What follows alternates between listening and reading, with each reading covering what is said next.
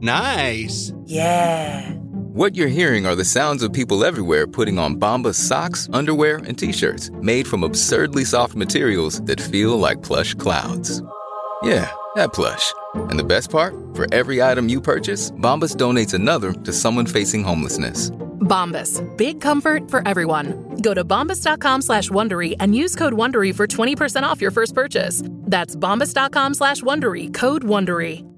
Ready to pop the question? The jewelers at BlueNile.com have got sparkle down to a science with beautiful lab grown diamonds worthy of your most brilliant moments. Their lab grown diamonds are independently graded and guaranteed identical to natural diamonds, and they're ready to ship to your door. Go to BlueNile.com and use promo code AUDIO to get $50 off your purchase of $500 or more. That's code AUDIO at BlueNile.com for $50 off. BlueNile.com code AUDIO.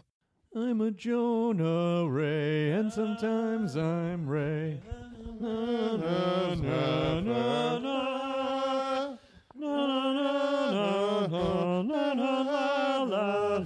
There's a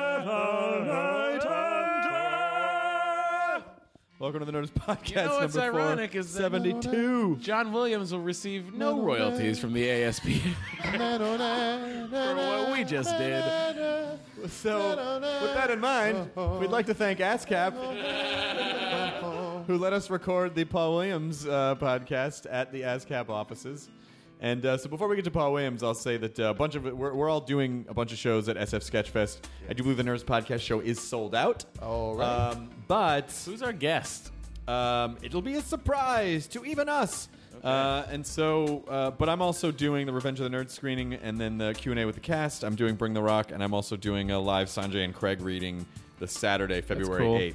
That That's Saturday, cool. February 8th, as well. I will be at uh, the uh, Lost Weekend Video Cinecave doing a live Jonah Radio with guest Ben Garant Mm-hmm. and uh, live band The Manx coming up from Los Angeles to perform. It's uh, live Jonah Radio. It should be a lot of fun. Nice, Matt. And then if you missed Jonah Radio in the afternoon, you can see him at 10 p.m. at the Eureka Theater. Uh, Tom Lennon and I are doing a show called One Star with a lot of great people. Laraine Newman. Uh, Michael Hitchcock, very good Nice. improviser from the Christopher Guest movies. Uh, Jonah, of course, Eddie Pepitone, Doug Benson, Ben Garant. Uh, lots and lots of good people are going to be on that show. Come see it. It's at 10 o'clock at the Eureka Theater. Fantastic. I like the Eureka. It's a nice, Yeah, nice it's a really space. nice it's a venue. really nice space. Uh, I would like to thank Squarespace for sponsoring this episode of the Nerdist Podcast. That's an all-in-one platform that makes it fast and easy to create your own professional website, portfolio, or online store. You know, I've heard about this on Earwolf. Yeah. Why? I know you don't listen to our podcast, Matthew. Well, I just want to tell you, I think it, Squarespace is great. They say a lot of good things about it. For a free trial and 10% off, go to squarespace.com and use the offer code NERDIST1. Oh, that's not the one I use. God, why?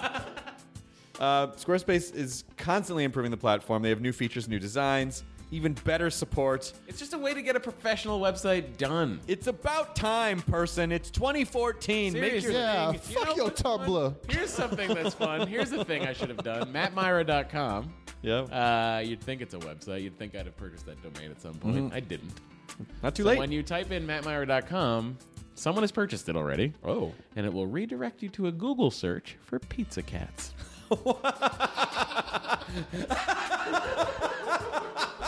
See, if Matt had had Squarespace, he would not be universally associated with pizza cats. But you know what? You're okay I'm with it? totally okay with it. All right. So go to squarespace.com, uh, start building your high quality website portfolio or online store. Maybe you want to make a website about pizza cats. Use the offer code NERDIST1 and live it up with 10% off and a free trial. Oh God, you know what? The support's there all the time.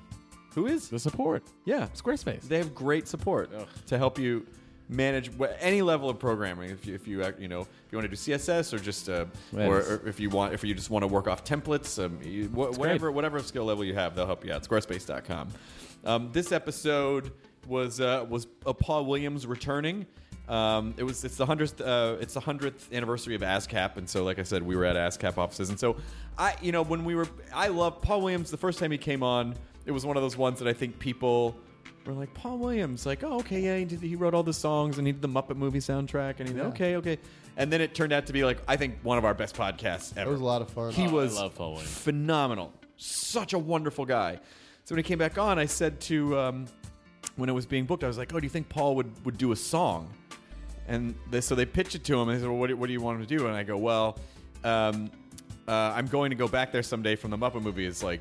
I know Rainbow Connection gets a lot of love, but I'm going to go back there someday. It Yeah. might actually be my favorite song in the Muppet movie soundtrack. Yeah. It's the one that Gonzo sings when they're out in the desert. Oh, and he t- yeah. and he tells it. Paul tells a story about it. How well I'll let him tell the st- I'll let him tell the stories. But so he agreed to do the song, and so here's here's what happened.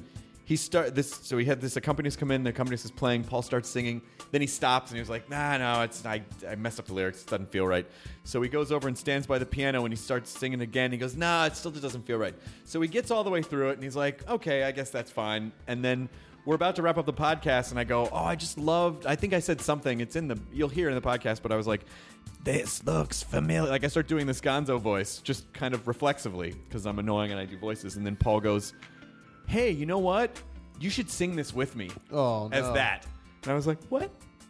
And so I, I, I was like, okay. So I went up and we just impromptu sang it. Like we went back and forth. No way. You remembered all the lyrics? Uh, yeah, well, yeah. And so I mean, we, he knows him. I mean, and so um, we sang it, and then Paul goes. It, he goes, "That is the version that we were supposed to do."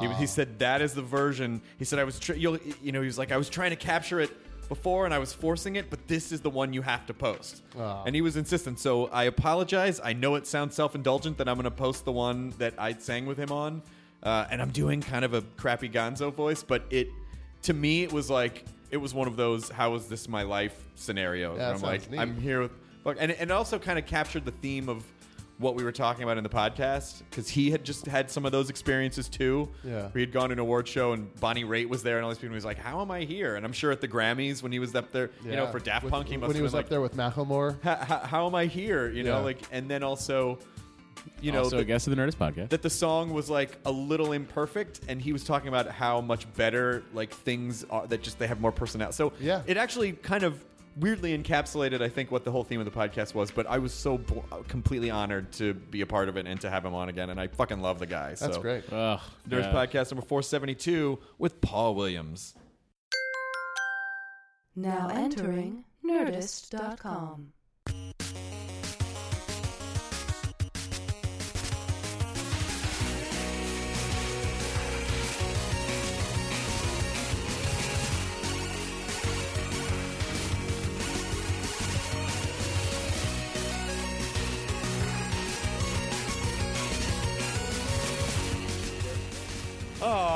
such a ah, come on see?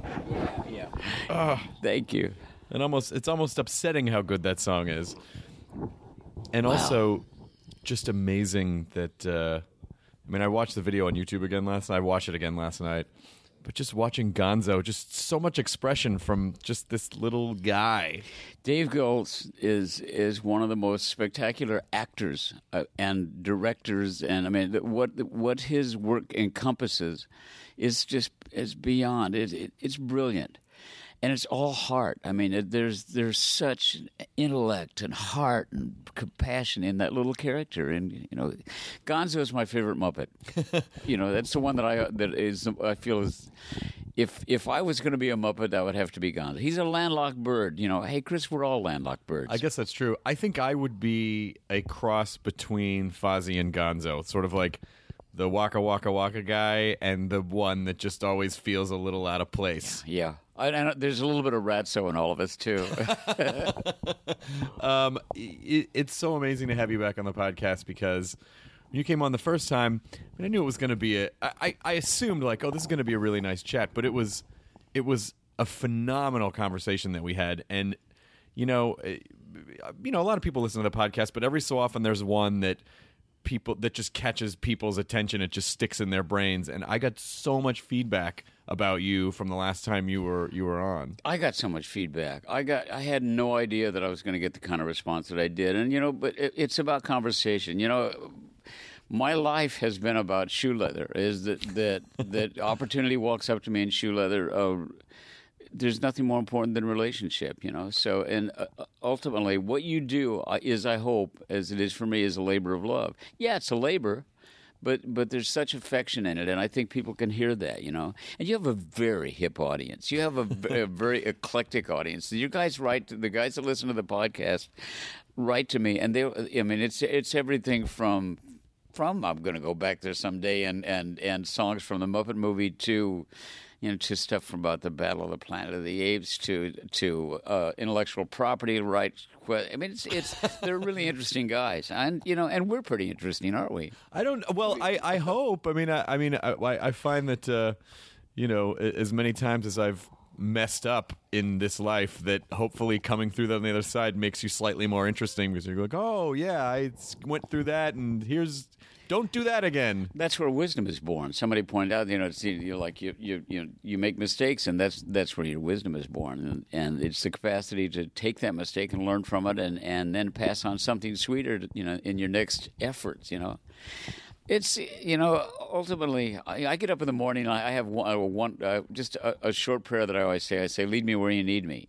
And if if I'm led where I'm needed during the day, I don't feel like I'm in the way. You know, and, and if I feel like I'm in the way, I get noisy and loud and stupid and do dumb things and all. But if I feel like I'm actually okay and the people are okay with me being where I am, something rolls out of me that where I get comfortable and I get creative and I listen. I become the one of the things that I want to become in the in the years ahead. And I don't know how many years ahead I have. I'd love to have another twenty or thirty years on this, you know, this little spinning ball of gravity. But I hope that I become a better listener. Is is what I would put at the top of my list of what I'd like to what I'd like to improve in. Be a better listener, Paulie. You mean not just listening to people, but just sort of listening to the world in general, Yeah, exactly. in the environment. Listen, listen and listen to people's stories. I mean, you know, it, we're so you know. I, I think that that I well, I can't say we're. I think that I you know was plowing ahead, trying to make a world for myself, I create a, a, a career or a life for myself, and all. I think that as, as I get older, it, uh, in some ways I'm more productive because I slow down in other areas of my life. And, and one of the areas, hopefully, I slow down a little bit is in that self pursuit of, of trying to just keep improving my life and listen to the lives of people around me. And those are the gifts. And that's where I, that's where I hear what becomes the songs. You know, ultimately, everything I write is, I think, born from the people that walk up to me. You know, it's, it's the love of people that becomes music. I don't know. because essentially you're retelling stories. I think we all are. You know, I think I think in, in, in anybody that is in the creative process, that's that's part of what we're doing is we're hearing what's going on around us. We're reflect and and when you reflect the truth back to somebody, you give them a great gift. You know.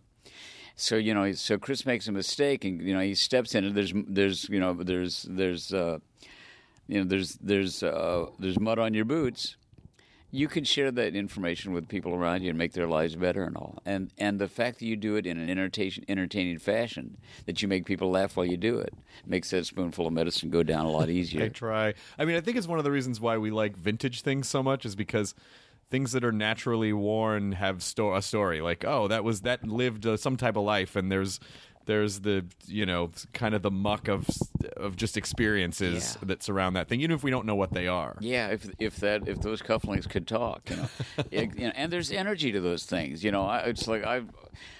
Have you ever picked up an old watch and you know, or you know, you, you're browsing around an antique store and you walk over and you pick up an old watch or a you know a pocket watch or, or glasses after somebody's gone. You pick up, I mean, talk about a really interesting feeling. I remember after my dad passed away, looking at his glasses, and I couldn't even, I don't think to this day, it's, I mean, in my 70s, I don't think I can express what it felt like to hold his glasses that he had looked at the world through. I mean, I'm 13 years old, so I'm not very you know, uh, I don't, I don't have uh, the ability to, to really translate what I'm feeling. But I remember today, and we're talking about 60 years later, how it felt to hold his glasses, and he look, he looked at the world through this. What is the energy like about around this object and all? Uh, I don't know if I can identify the the energy around the object, but I'm beginning to get to a place where I can identify what I was feeling at the time, and it was, I think, a sense of time moving on. You know, it's going to move on with me. Someday, these glasses that I'm wearing is, you know, if if if they don't go through the windshield of a car, you know, these glasses will be intact, and somebody will be sitting there and holding them and go, well, what did he get to see? We're looking through these glasses. What he got to see was a life that he couldn't have imagined. I am, you know, you know, I'm writing a book with Tracy Jackson and I are writing a book called Gratitude and Trust. Recovery is not just for addicts.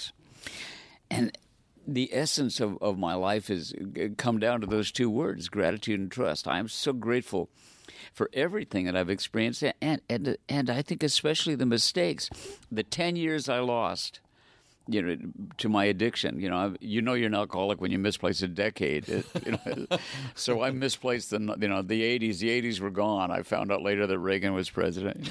But, wow, the actor? the actor? You're joking. Uh, but, but I think that those years are probably the most important years of my life. It, it, I mean, now because I can a use them use them to you know to help you know deal with other people recognizing their own addiction and, and the fact that there's hope for the hopeless but also just the perspective that it gives me on, on time and, and, and how quickly it goes by and how to use it, how to use it really lovingly. You know, it's all about, ultimately, it's, as corny as it sounds, it, it is all about love and service. It's all about love and service. And if you can do, and, and it's a really great magic trick, if you can do what you love and be of service to the world. I mean, if you can do what you love and be of service to the world. That's a have- that's an amazing Oh, feat to pull off. Spectacular, yeah. Well, my it's funny you say that. My dad, uh, my dad who died last year, um, he said the same thing you said, where he just he misplaced his thirties because he, you know, he was He did him right. yeah.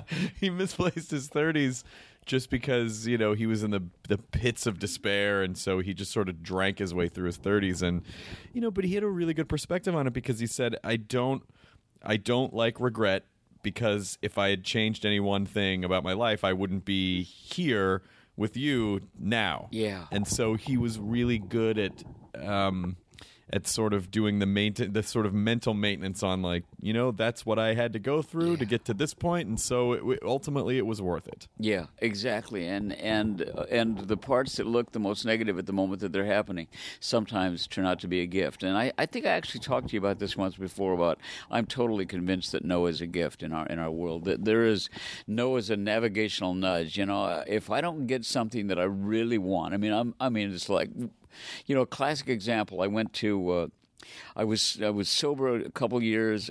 I was kind of away from music. I'd lost touch with the music, and I, all of a sudden I was hired to do a movie in, in New Zealand called The Frighteners. Oh, With, you know, yes. I mean, a great, you know, a Michael oh J. Fox God, movie. exactly, Michael J. Fox. great movie- great ghost movie. So they hire me to play the to the John Astin role. So it's like, oh my God, they wanted John Astin, but they couldn't get him. So they called me, and, and I wind up getting the part. They booked booked the plane tickets and all. I was a couple years sober at the time and uh, and it's like I'm really really excited about this because I'm you know I started out as an actor. I love acting. It's a chance to act again and all. It's great. And then I get a phone call. You know what? John Astin's schedule changed, so he's able to do it. And I don't think that I, uh, I, you know, like in a game of hopscotch, you just stop on a number for a second. That's about how long I felt any disappointment. Because what I felt immediately, and this was totally new for me because I could do a poor me for a decade, you know, my immediate thought was, what's coming? What there's something, there's a reason for me to not go to New Zealand. What is it? The next day, I got a phone call from an organization called NSAI, the Nashville Songwriters Association International. They said, We'd like you to come to Nashville. We're going to honor you at a thing called Tin Pan South. Now, I used to be at that point a songwriter, I was a used to be songwriter. I go to Nashville, and there's something in the water. And I meet the people down there, and they make me feel safe. Big point right there. They make me feel safe. They respect me. I start getting this feeling of like I could maybe do this. I meet a guy named Jon Vezner. We sit down, wrote a song called "You're Gone." It was the number one record for Diamond Rio. All of a sudden, I'm in love with music again, I, and in a whole new way. I'm sitting down at a at a kitchen table with a guy that I never met before, telling him the truth about what I feel, listening to his truths, collaborating in a fashion that I'd never collaborated before. Because my collaborations before, even the most successful, at their heart, there was something that was ego driven. And but to sit down with somebody and just go, you tell me your, come on, Chris, you tell me your mistake, and I, and I'll tell you mine. You know, and I would be willing to bet that you and I sitting here right now could write a song, and it would, it would if I don't know how good it would be, but it would have a flavor of honesty that people would respond to.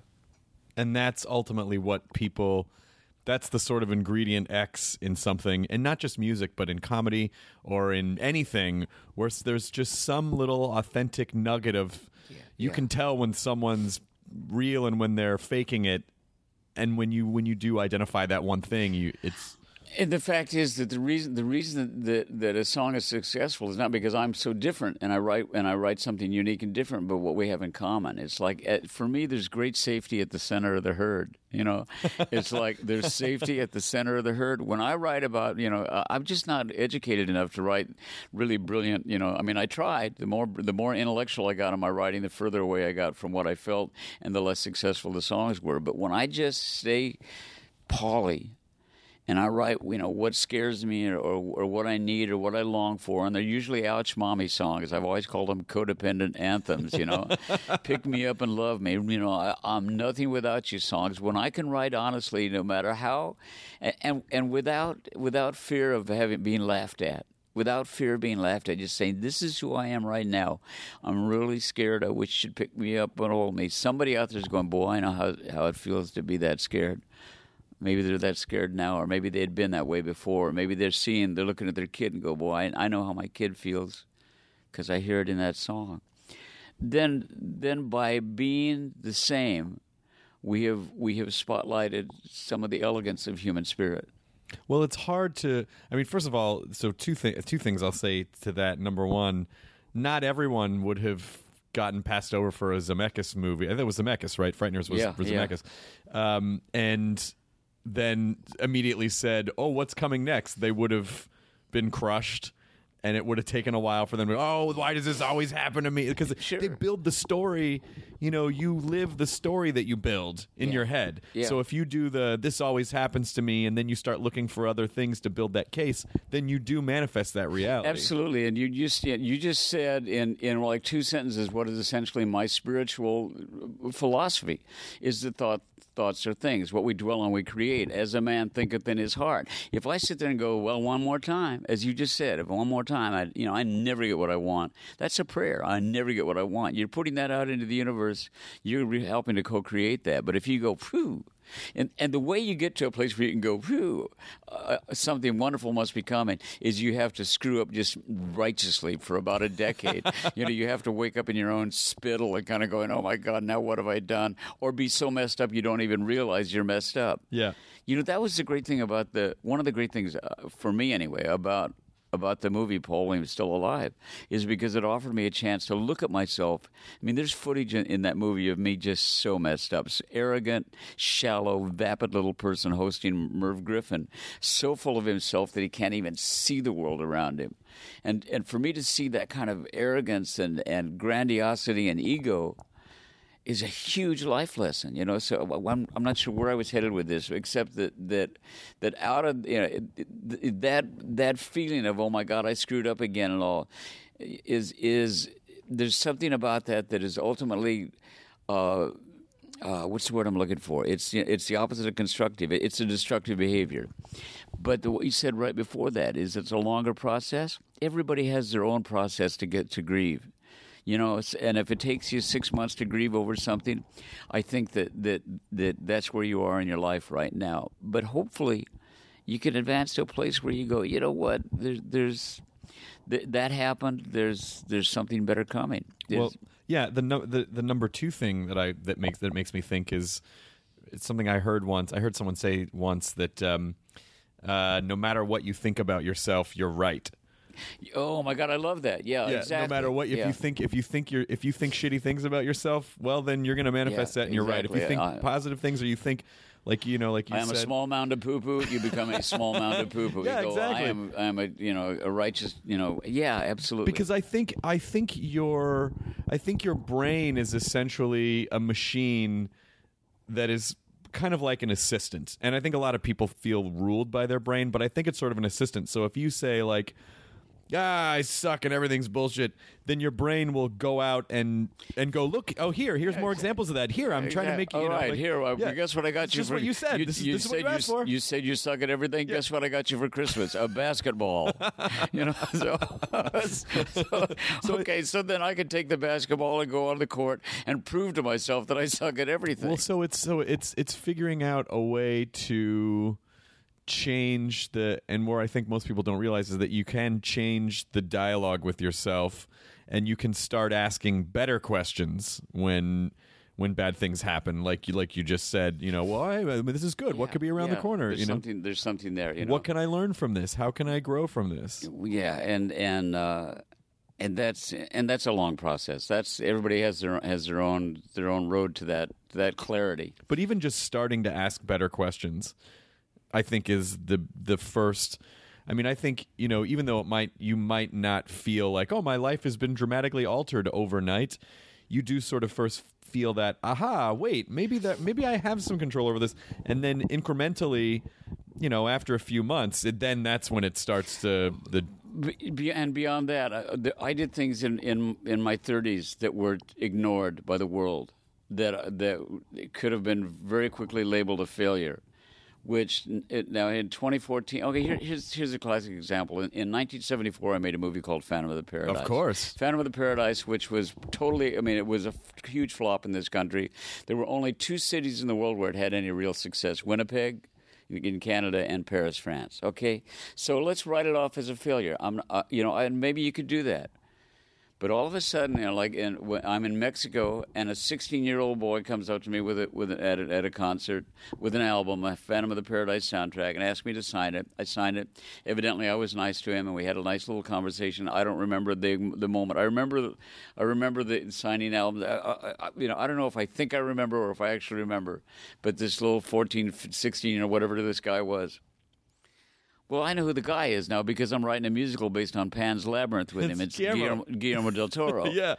Uh, the work that I've done with, with Daft Punk is totally related to, to them f- seeing Phantom of the Paradise 20 times and going, you know, and, and deciding that they're going to reach out to this, you know, this 70 year old songwriter to get involved in, in, in an album called Random Access Memories. So, what is the lesson in that? Is, is uh, the lesson for me is is be very careful about what you label a failure in your life. Be very careful about about put, throwing something in the in the round file as a, as as garbage because you may find that it, it is a, the headwaters of a relationship that you can't even imagine that is coming in your future. Well, also, it's just not as black and white as this is a failure and that's not a failure. Like if you, even if even if something flops or you mess something or you completely mess something up, you can still. I mean, it's all right to be bummed about things for a couple. I think it's okay. Like you kind of mourn the loss of Yeah. the thing that you cared about, Sure. but then you can go back through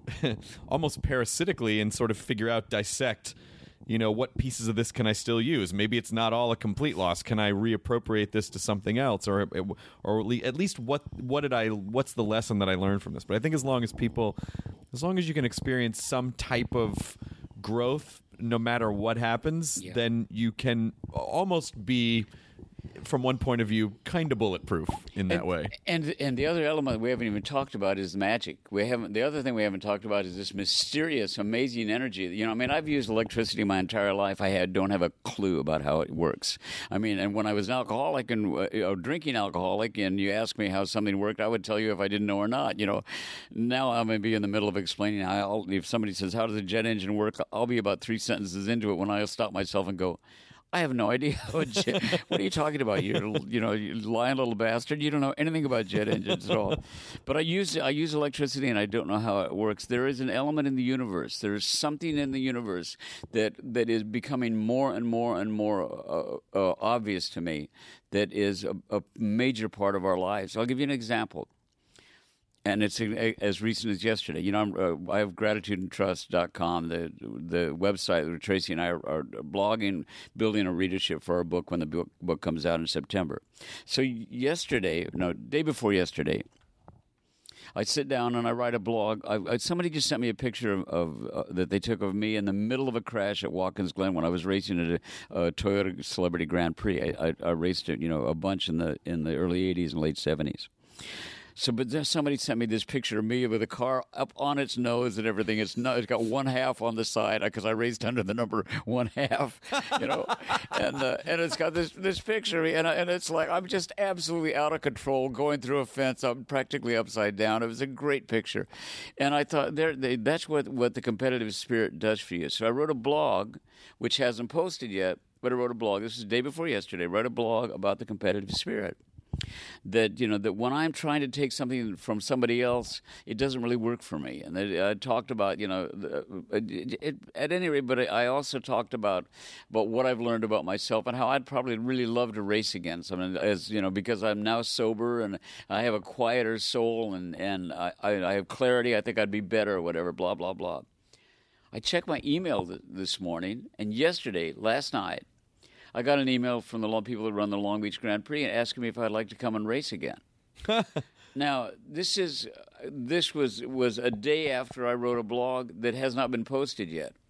And it, so, I mean, it's like, what? Where, where's the connection? There's some sort of a, a, communication on some level that that is going on that, that is just pure mystery. Unfo- I mean, I can't do it. I've got to be in New York and D.C. the times of the race and all, but maybe I'll be able to do it next year. But what's more exciting to me than the race or the possibility of getting back into that that, that racing suit when I'm not 40 pounds overweight like I was then. Yeah, there's- is the there's- fact that I could think of something and and this magical, m- mysterious little process takes place.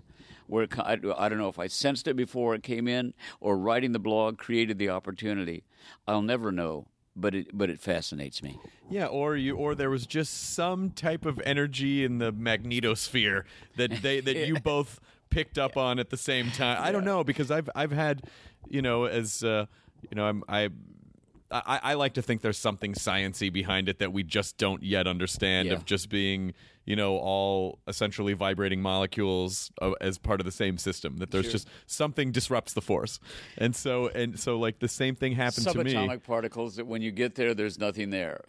Just this proof that they have been there. Yes. Wait a minute. How do you explain that? I know, but it's you know, uh, but there's yes, there's something quantum about it, and so uh, uh, you know when I started when I started the whole Nerdist everything, it was just kind of having this moment where I said, oh, I really. I think I really should only pursue things that I actually care about that revolve around these things that are that I'm passionate about. And What's just your greatest passion? What's my greatest Yeah. passion? Um, I I think comedy. Probably, I would say. You know, like just. mm, The, I hate to say like, well, making people laugh. I mean, I guess it's part of that, but it's just it's performing and connecting with people. And. Keep going No, no, no because you're worries. on a- you're on a great No, roll no, no, no that. worries. I- I think it's just it's that sort of communal thing of like you know making people feel okay about things uh, with jokes. I mean, raunchy jokes, but still jokes. Um, and and then also just feeling like we're. I'm a big collaborator. I love community. I love you know, like, hey, we can all win. We can all do this together. I think projects where people come together are better for me anyway Yeah. than just sitting alone and like, yeah, I just wrote this all by myself. Like, I just like, I like making things with other people. I think the chemistry that you and I would make would be something totally different than something Katie and I would make. Like it, it's it's just it's that sort of chemical thing that happens Yeah. when you mash different ener- entities and energies together. And that, and again, that mystical thing that we're talking about, everybody experiences. You're thinking to somebody, and the phone rings, and it's them. Uh, Yeah. you know, it's just again and again. Yeah, and when, so when I decided to do all this stuff within two weeks, I found this this job. I would because I, I my eyes were open and I was. I, I narrowed down all my options, but the it gave me a pat like it gave me a focus, like a path, and then this job opened up at Wired, that Wired magazine, that was like, well, this is the thing that I was just talking about two weeks ago. isn't that amazing? It's a great, I can't yeah, believe it. yeah. Well, how did this happen? I just you know, Well, you you told the universe what you wanted. You put in your order. I guess I did. Put you in put in your order. yeah. and uh, and I think we've all, with our thoughts on a daily basis, we put in our order.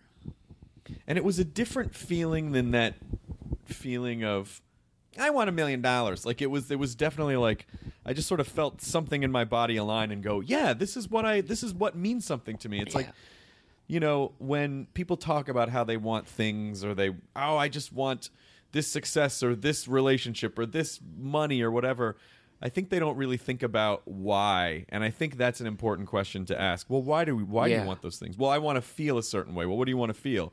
Well, I want this and this and this. Oh, well, now that I know that these are the things that I need to feel or I want to feel, maybe I don't need those things to feel that. Maybe I can. Maybe I already have those things and I just don't know it yet. Yeah. Yeah, you know, it's like, uh, it, it, and I, the older I get, the further away I get from attaching the way I feel to a place or a thing. You know, I mean, I drove driving over here. I, I look up on the hills and I see a house that I lived in for 30 years, and I sold it after my second marriage when when I got a divorce and sold the house. And, I- and it's like, I look at it, I go, "My God, you bought that house." That, I mean, you love that house. Peter Lorre died in your den. When do you ever get to say that? You know, I mean, what an amazing house. Uh, uh, Orson Welles lived there. I used to get junk mail for Orson Welles. It was, a, you know, I actually had Columbia Record House, had- Orson Welles. I had oh, great albums for a penny? Oh, a great show. I had dinner with Orson Welles once Oh after God. after Tonight Show. He was he was a host of the Tonight Show, and he requested his guests that night. And it was George Gobel, uh, Flip Wilson, and myself. Two other phenomenal I comedians. mean, a really interesting, interesting combination of weird people that I loved, you know, including me now. But so I had dinner afterwards, and I said, you know, I live at a place where you used to live up on, on Franklin. He said, 8545 Franklin. I said, yes. And he said, I said, it was, what, 30 years ago or whatever at that time. He went, no, but I will always remember it. I shall tell you why. I just moved into it. He said I rented the house from from the, I think it was owned by Sidney Toler, the guy that, that played the original Charlie Chan. That owned it. Rented it to Orson Welles. He said I rented. I just moved into it.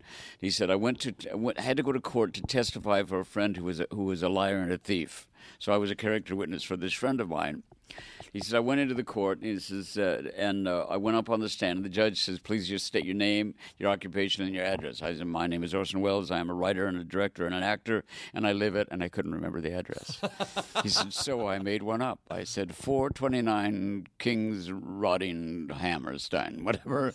you know, and he said, as soon as I said the word, that, that I, the, the address that I totally made up, I remembered 8545 Franklin. and I thought, okay, at some point there's going to be a knock on the door and somebody will say there is no something King's Rottingham. You're under arrest for lying on the stand. You know, so he remembered it his entire life. You know, but. But I look back to the whole point of driving up La Cienega, and I look up on the hill and I see that house where I had these amazing memories with my children and everything. I have no connectedness at all of, of ownership or loss that it's not mine anymore. And it amazes me because I'm a sentimental guy. Uh, Why am I all of a sudden, why have I lost this feeling of attachment to things? When did that happen and how did that happen? And why, why is a, a place you know, uh, just not that important to me anymore.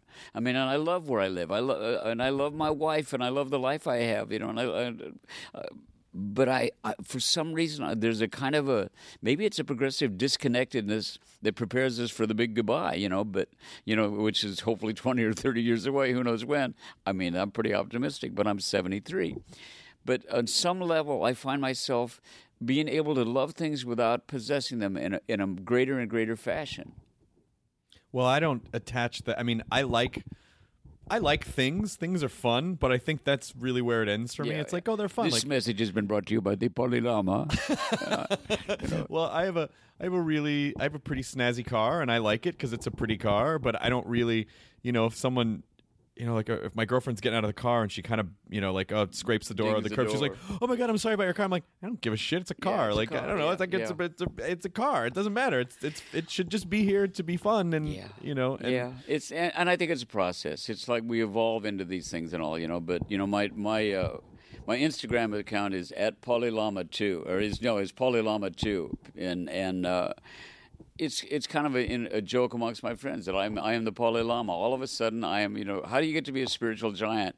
Well, you you know you wake up enough mornings in a row not knowing who you are or where you are or who that person is next to you.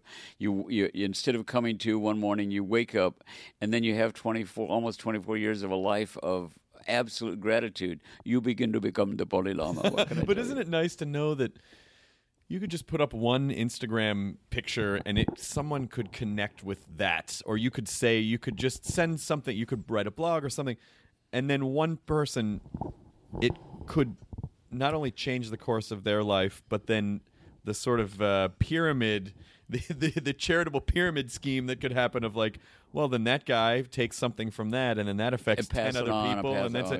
I mean, Yeah. it really is like it's it's it's such a leg it's it's a legacy that unfortunately you probably won't ever get to you won't get to see most of it Yeah. but you kind of it's kind of nice to know that something like that is there i mean i think the real um measure of a person is just sort of the halo effect of the lives that they affected when they're when they're gone. And I think that's Yeah. that's what you leave behind. Not like I mean, it's nice to have stuff. It's fun to look have look at glasses and go, oh, this was this. My Yeah. dad had this, but just to know like, oh, all these lives were affected by actions that that person had. I think that's where you that that's the legacy that people should focus on. I remember I remember being like about three days sober, you know, just you know, just out of the hospital and, and rehab and all, and driving down the street and having this intense gratitude for for you know for what I was feeling, and I remember looking at at a building that was painted a really horrible shade of green, and for some reason I thought. I thought about the painter getting the phone call that day and saying, "Would you come and work?" And he got a job. And turning to his wife and saying, "You know, honey, I got the job. I'm going to I'm going to paint. The, they've asked me to paint the building on on uh, Fountain." You know, so he goes to work, and, and what it felt. I mean, forget about the bad color that somebody chose, but somebody got the job to do that, and how it felt to go. I'm going to bring home food to my my my kids with with that work. You know, if if you ch- if you chase it, you can find some amazing beauty uh, in in every every direction you look in. You know, I'm you know I I am disgusting sometimes. Sometimes I make myself sick. I'm so positive. I just hold on. I have to slap myself. I know. Well, no, it's I, I feel that way too uh, because uh, I, I'm a very excited. I get very excited about things pretty pretty easily. But it, but I think it's important to realize, even even if just the lesson behind that is like, hey, just stop and take a minute and appreciate something for a second. Yeah. It will change your day to do that. Just to take a, you know a minute out of your day to just stop and go. Hey, you know what? That's a really nice thing, or I feel this, or I'm in this moment right now, and this is really nice. It will literally change your day, even if you're having a completely shitty day. Just that moment can change your day, which will in turn change other people's days. And it's Yeah. And I just feel like people forget that you can do that because It's you just like- get caught up and busy and You turn, you know what? You're turning a new page to a journal. You go, okay, I'm starting right here. This is zero. I'm this. I'm setting it at zero. We're starting right now. I mean, if I wake up in the morning and I, and I have a grumpy moment or whatever, and I usually don't, and all, the, the, there's the chances immediate, and that's a huge part of recovery. That's why we say one day at a time. You know, you wake up, you go, all right, this is a clean slate. Go out there and fill it with something wonderful. yeah. Yeah. I think um, first of all, I don't care if people think it's too saccharine because I know that the people who are sort of ready to hear it the right way Yeah. will appreciate it. And I always tell, um, I have these conversations with my girlfriends all with my my girlfriends. I have these conversations with my girlfriend. and, The and- S and was Chris improperly just saw his. Chris just saw his life pass before his eyes. you know, all the like- girlfriends that I have, Yeah. all of the many girlfriends that I have. Yeah. Um, For all the girls he's about to love, now that the one he's with is going to dump him over that last remark. I've dated two girls in ten years, uh, but it. Uh, uh, but sometimes, like when we go out of town, and you know, like we're not, we don't take care of ourselves as well. Or we don't eat, we eat crappy, and we don't exercise. You know, and and she'll go like, "Oh man." Ugh, it's just all that you know, all that time I was taking care of myself back home was ruined. And I go, no, it's not, because when you get home, just Right take it. care of yourself again. I'll take care. of, I'll go. That's why it doesn't bother me. I'll go. Oh well, just you know, it's in three within a week. I'll feel normal again. It's fine. Anything's any moment, any any second you have to make a decision is a, a moment that you an opportunity you can have to change your life. So Tracey Jackson, the woman that I'm writing this the the book with, took me into a Nike store. And we bought Nike fuel bands. Do you know what they are? I do. Yeah, I had a fuel band. What's oh your score God, today? I've what are got you a up to? fuel band, and it's absolutely disgusting because I've become now addicted to a little number. number. on my wrist. You know, so I go fuel. It's it's 1,631. My day, uh, my fuel setting is 3,000. So Yep. I know that I will probably make my, my goal again today. Yeah, But you will because right now it's only it's only twelve fifty. I know, but it's hard. You know, it's like you you like we we like data and points and things to measure and you know and, and three thousand means you're pretty active for the day if you get Oh, up yeah, to three thousand. yeah. Yeah, you get it, and it, and it does that little goal thing and all. Yeah, you can hear somebody yelling, goal. "Score! Yeah, and boy, and if you get to like thirty five hundred or four thousand, like oh my god, I got some surplus points today. and it, and at zero, it's, it's at midnight. It's back to zero. it's back to again. zero again. Yeah, but you you also exercise every morning. Every I ran two miles this morning. You know, I got to bed around one in the morning. We woke up at seven and, and ran two miles and everything. Call nine one one. It's but the disturbing thing is to know that you are currently when you're back in New York, you're running during this time of year, which is like a just a record winter horribleness. You And saw the picture. I saw, I saw your. I saw the. I follow you on Twitter. Yeah, I see. I see the pictures. I see. I see. I just see this. This bundled up. You almost look like a Tusken Raider from Star Wars. It was just like you just you just see your eyes poking out from all these clothes. I don't bend. If I fell down, I couldn't get up. You know, I've got so many clothes on, I don't bend at all. Yeah, but I'm in I'm in New York a lot for ASCAP, and it's you know it's it's it's our hundredth years anniversary. So so we're we're doing a lot. I'm spending a lot of time on airplanes and and loving my loving my life, loving my life. The American Society of Composers, Artists, and Publishers. Authors and publishers. Authors and yeah, publishers. Exactly. We we had to get you know it was AA that we had arsons in there for a while, but they kept they kept you know setting fire to all their their sheet music, and we couldn't keep track of it. So it's a so ASCAP. Wow, ASCAP's hundred years old. 100 years old, yeah, 1914. That's amazing. 100 years of, of you know, we're almost almost 500,000 members. You know, these people cranking out labor of love. It's a labor of love, but it's like I say, it's still a labor. And so ASCAP has been putting food on the table for my kids and gas in the car to take my daughter to school for for since 1972 for me. Wow. And you know, so and my, the big message is to the people that love music: we love that you get the music, and we always want you to get the music for the the most reasonable price and free if you can get it for free. But the people that bring it to you, the people that sell advertising on, on the radio and stuff like that, they they need to give some of that money ad- that they get for advertising and send it to the the people that are writing, you know, creating the music, and that's what ASCAP does. We we're almost 500,000 small businessmen. I always said that metaphorically, I am the perfect president for ASCAP. I'm a small businessman, and I and uh, you know we we we, we license blanket license uh, all the, just every genre of music. You know, from from from Irving Berlin to Beyonce to uh, and every genre, urban, uh, Latin, huge Latin market, and all just great music, and people get to enjoy it. Well, let me ask you this about um, something that you said earlier has been sticking in my mind, which is, you know, um, writing music. It's sort of expressing that honest moment, you know, whatever someone's feeling, just being as honest as possible.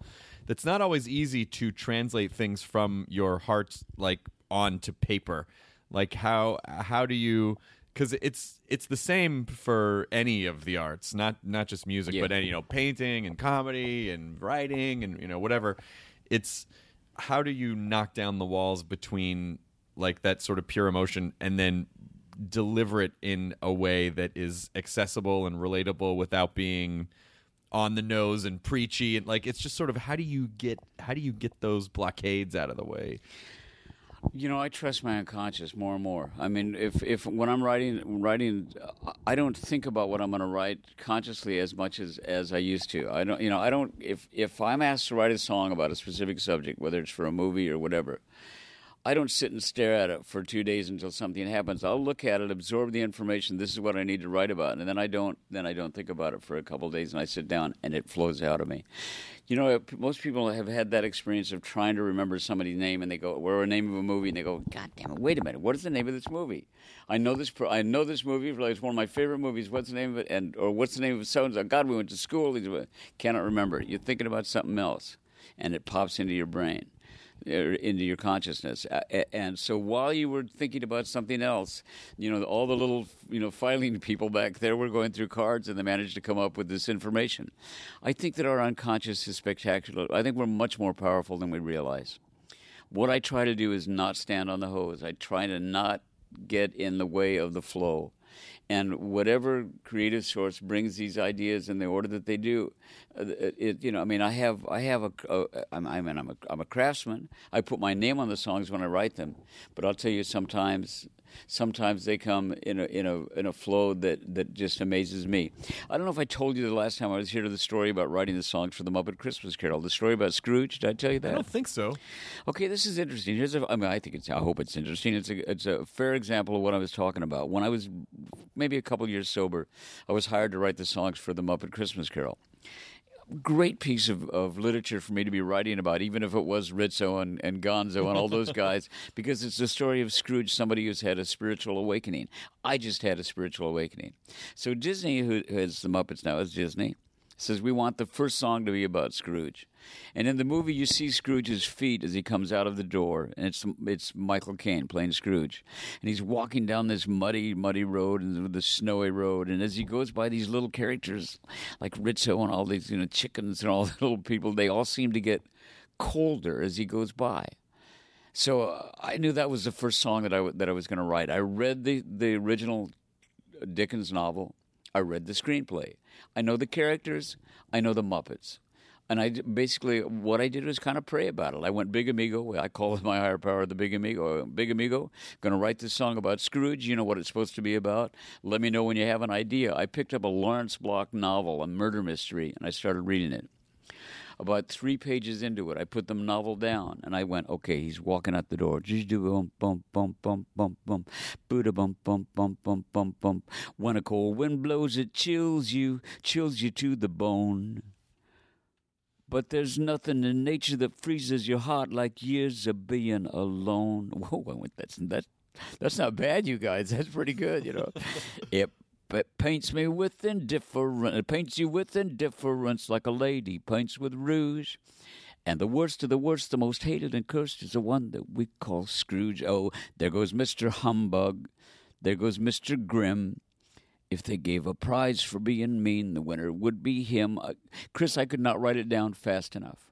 I could not write it down fast enough. It came out of me uh, as almost as quickly as I'm singing it to you and I and I know it came out of me, and I and I know that I that I wrote it, and I and I know that I was uh, part of that process, but I just don't feel like I could put all the names on the on on the piece of paper that worked on it. I think there is a spectacular energy, and I don't know if it's the generosity of of Harry Nilsson and and all the people that I loved that went before that are up there going, here, change this to that, whatever. I don't know what I don't know how the process works. It like I say, it's like electricity. I'm not sure how it works, but I know the the the less I, uh, the more I stay out of the way, and the less I can. You know, ego is a sea anchor. If I throw throw my ego on and go, I'm writing this, and damn it, it's going to be good, it stops. But if I can go, I happen to be a you know a part of of, of a gift that's that I'm, I'm I can be a small part of it, you know, and that and that's not false modesty. That's just me being in absolute awe of the creative process. Well, I think you can. I think sometimes people forget that they can ask themselves for things. Like sometimes I'll have conversations with my brain where I go, "Okay, look, okay, me, yeah, we got there's some shit we got to get through, and you just have to focus." But once we get, you know, like if you can just hold off until, you know, this day, then we can relax. Now, a lot of times when I do that, I'll get sick on that day. you know, Oh, it's like yeah, the body, you know, oh, like yeah, puts up. yeah, yeah. But I think also, escape. but I think also, you know, when you're trying and you're trying, just like you said, and you're trying to write, oh, I got to find this thing. Why can't I find this thing? Oh, this sucks, brr," and you get all caught up.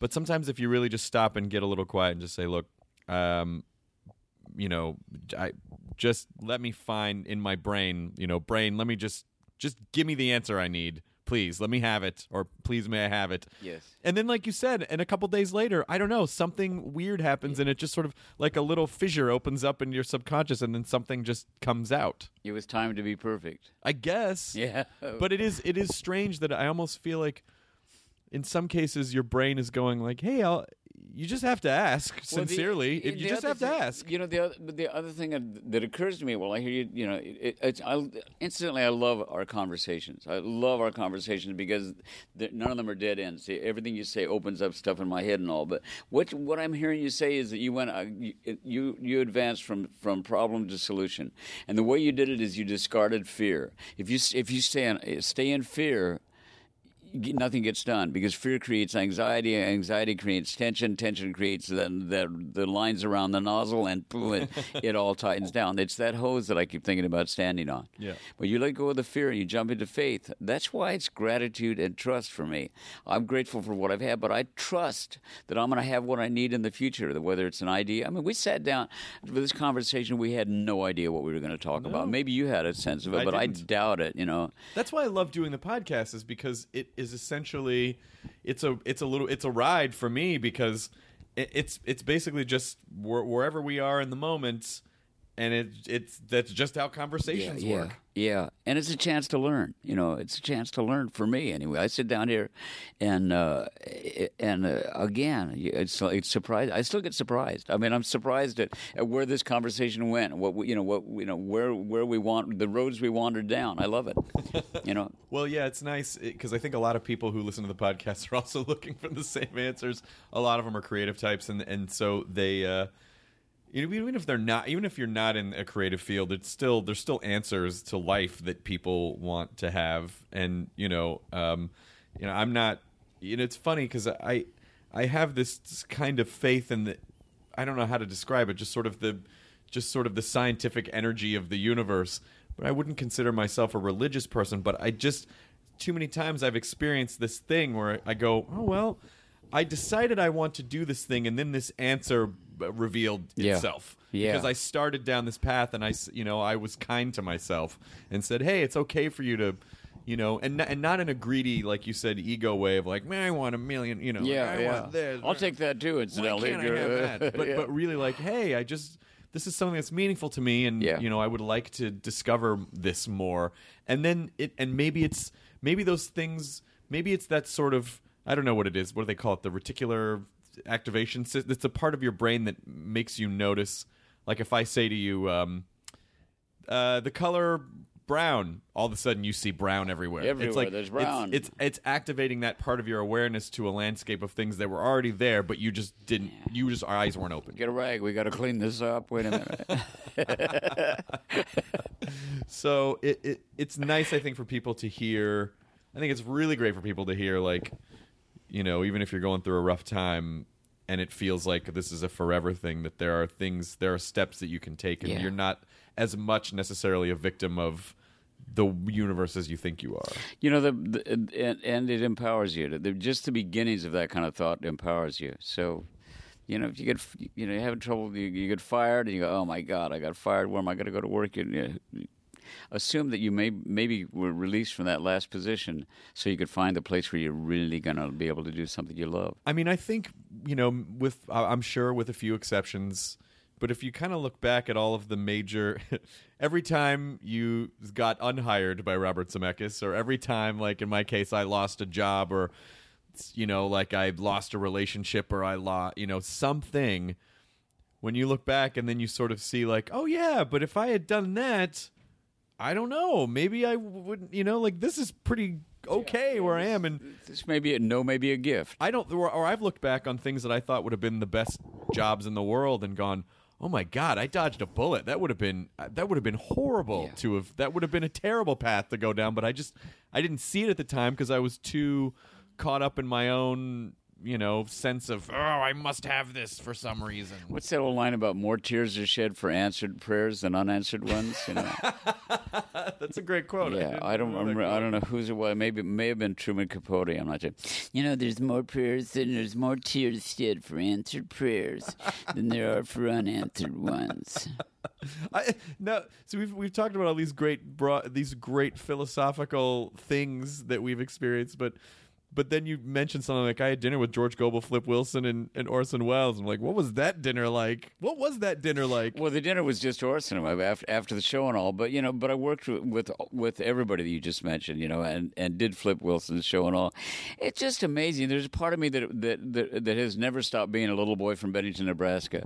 There's a part of me that I mean, last night I did a show with Kristofferson and you know and Steve Cropper and and uh, Bonnie Raitt. And all. we did the, this thing for the the Grammy Foundation, you know. I'm sorry. I mean, I, I mean, and I, I did a movie with Kris years ago. We did Stars Born together. I, Yeah. You know, I wrote, people said, "Weren't you nervous writing songs for Streisand?" Yeah, but I was really nervous writing songs for Kris Kristofferson, the guy that wrote Sunday Morning Coming Down, and me and Bobby McGee, and I mean, to- for the good times. I mean, to this day, I walk into a room and I look over and I see Bonnie Raitt. I see Kris Kristofferson, and part of me there's a they don't hear it, but something deep inside me goes, "Wow, look at your life. Look at that. There's a real writer over there." Well, I said this. I said, it's funny you say that because I said the exact same thing when I was walking into this building. I was like, I have the craziest life that I'm just gonna go up and talk to Paul Williams, a, a guy that I'm kind of pals with now. Yeah, yeah, yeah. That when I was growing up, if you had told me that, I would have been like, "Oh, come on, what? You're crazy. What do you mean?" Well, I'll go one step past it. When you said talked about the energy the two people bring together in the creative process, you talked about you and I. I went, okay, what could we do together? Because we could do. I mean, I, you know, I would be willing to bet you put us, you know, away in a, in a in a cabin for about four days, and we'll come up with the funniest idea for a movie ever. uh, I would fucking love to do that. You're on. Uh, I would love to do that. I want to write weird songs. I want just want to write weird songs. Ishtar two with songs. Ishtar 2? There we yeah, go. the movie that never got the sequel it deserved. exactly. really funny.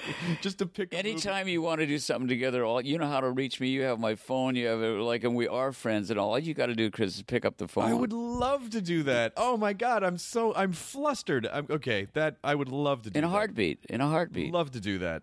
Um, and then you all. Oh man, that's and so John.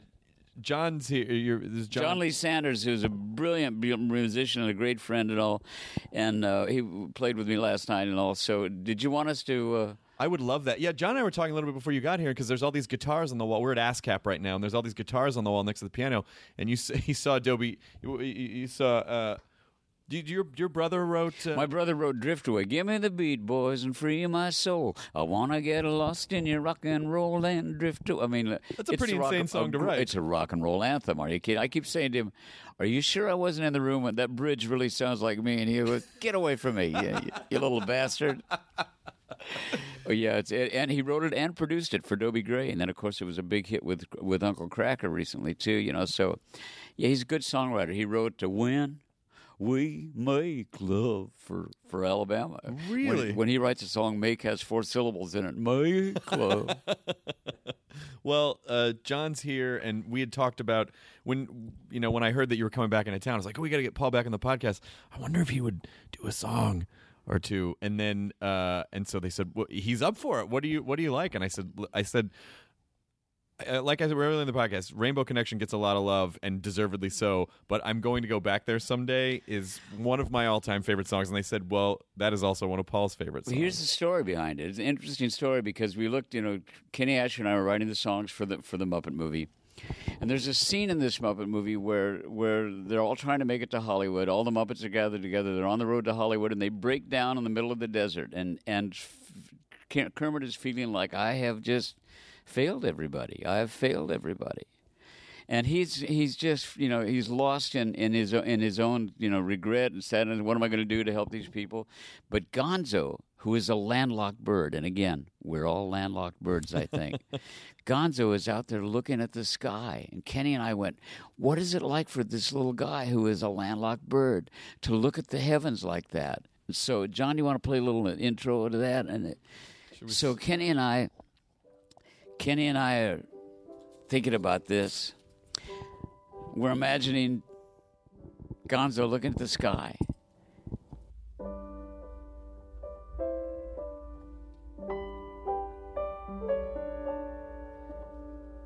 This looks familiar, vaguely familiar, almost unreal yet. It's too soon to feel yet. Close to my soul, yet so far away. I'm going to go back there someday.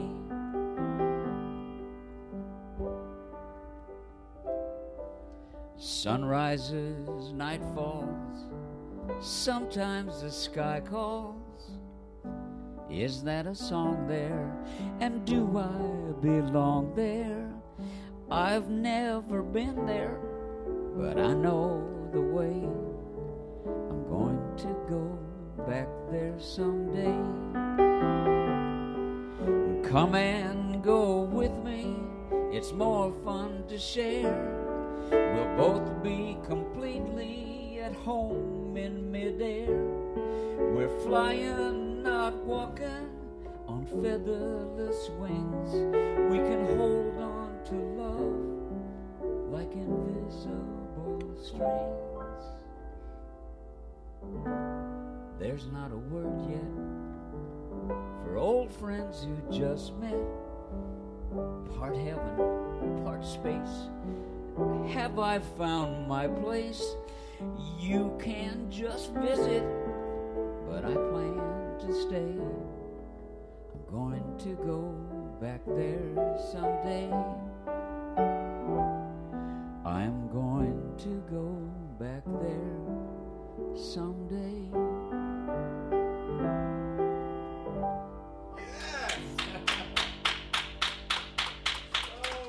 And little, you know, and the funny thing about the, about the song is is that Kenny and I wrote the song and then went to Jim Henson because there was no place for the song in the movie, and he said no. He said I, I I don't think so. I said you know what, just listen to it one more time, and he listened to it, and he's he it was quiet for a minute. I thought well it's all over, and then he said. What if we do a scene in in the fair, in the fair scene where Gonzo buys some balloons, and he gets to experience flight. Helium balloons. He buys too many for Camilla, his girlfriend. Yep. And so he experiences flight, and rather than being frightened by it, he loves being up there. So we have something that is tangible for the people in the audience, the kids in the. He didn't say the kids in the audience. He never asked me to write for kids. Never write down to the audience, but the audience will have. There was this tangible moment where we can see Gonzo connect with well, this I've never been there, but I know the way. I'm going to go back there someday. At Jim's funeral, we played that, and uh, and I'll never forget that that that moment of him jumping into the creative process and instead of saying no, saying here's a way to do something really special where people get it, where people get it. That was incredible. I mean, so you, you know, people just listening, they, they might go, "Wow, that's," re-. but to actually just be here and watch it happen, this was that moment where I'm like, I don't. Am I? Is it okay that I'm here? Like it's such an. It was gorgeous. Gorgeous. You know, and if if if it's gorgeous and and it's you know, and if you and you you know, and I can stand next to you and say that it, that it, that it's wonderful too. What I then do is I do the I, I have to kind of head upstream and find out what what's the headwaters of that wonderful what and and the headwaters of that are in Jim Henson. You know, it's just because I'm writing for Gonzo, which was this amazing creation of he and Gon, of you know of of Dave Goelz and and Jim the opportunity that Jim Henson gave the people who worked for him to flourish. You know, when I wrote the songs for the Muppet movie with Kenny Ascher, I, at the first meeting, I told Jim Henson, "I'll, I'll show you. I won't. I won't surprise you with these." As Kenny and I are working on the songs, we'll show them to you to make sure we're on the right track. And Jim said, "Oh no, no, that's not necessary. I'll hear them in the re- in the studio when we record them." and I went, "Oh my god! I mean, I've t- I've never in my life been given that kind of creative freedom." and uh, it just says about what how much he trusted his choices. You know.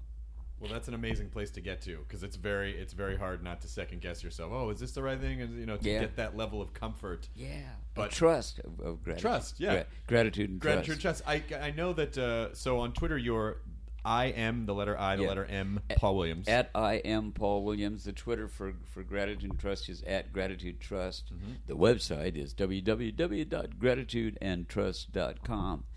You know what Tracey Jackson and I are doing is is trying to take what the, that feeling that you and I just experienced about this you know this wonderful surprise of being able to stand here and and listen to something and and rather than claim it and tie it down as ours to see it reflecting back to the all, all the things we've been given that energy is so constructive and so powerful and that's what we're trying to put into the book and what we're trying to put in the work we're doing uh, it'll be out on, on penguin in october in september and i hope people will respond well to it it's about it's about recognizing the gifts we're all given and being grateful and trusting that when when the time comes you'll have what you need Well, I am more than grateful that we got to sit down and talk again, and this was fantastic. And we will do.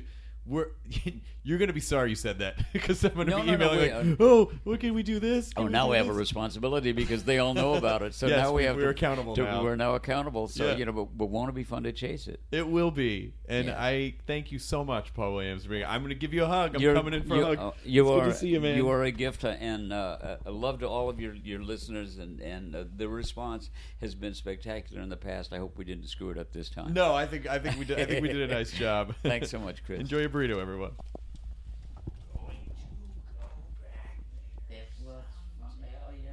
Yeah, we should record you doing it now. What? You should be singing it. Me? Me? Yeah. Oh, put it on the Come on, podcast. here we go. Okay. Ladies and gentlemen, it is my absolute joy to bring you Chris Hardwick. I'm gonna screw. I'm gonna screw up the bridge part. Oh, I'll help you. Okay. Okay. Okay. This may be the perfect version of it. You, you take the first verse. Okay. Where do I come in? Right here. Right here. This looks familiar, vaguely familiar. Almost unreal yet. It's too soon to feel yet. Close to my soul, yet so far away. I'm going to go back there someday. Sun rises, night falls. Sometimes the sky calls. Is that a song there? And do I belong there? I've never been there, but I know the way. I'm going to go Back there someday. Come and go with me. It's more fun to share. We'll both be completely at home in midair. Cause we're flying Not walking, on featherless wings. we can hold on to love like invisible string strings. I messed that up. Sorry. Uh, No, it wasn't messed up. That was perfect. Because now we get to go, there's not a word yet. For old friends who've just met, like us, Part heaven, part space. or have I found my place? You can just visit. But I plan to stay. I'm going to go back there someday. What? I'm going to go back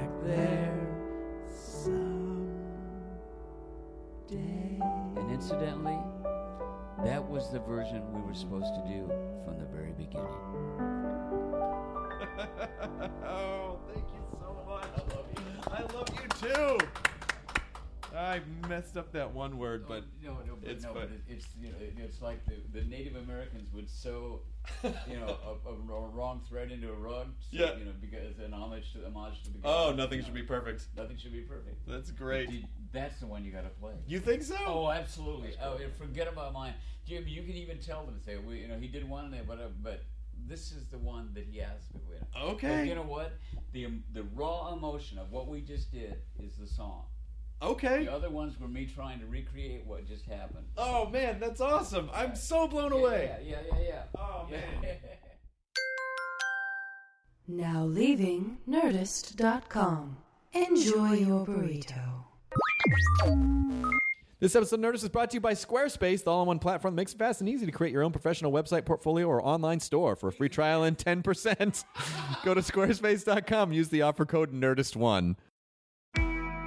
I'm Shimol Yai, and I have a new podcast called The Competition. Every year, 50 high school senior girls compete in a massive scholarship competition. I wouldn't say I have an ego problem, but I'm extremely competitive.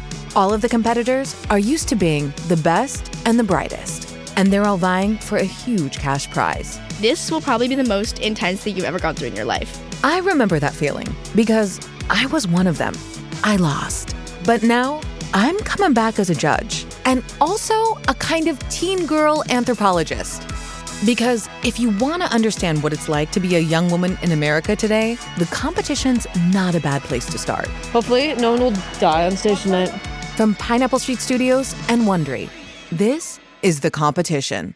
Follow The Competition on the Wondery app or wherever you get your podcasts. You can listen to The Competition early and ad-free right now by joining Wondery Plus.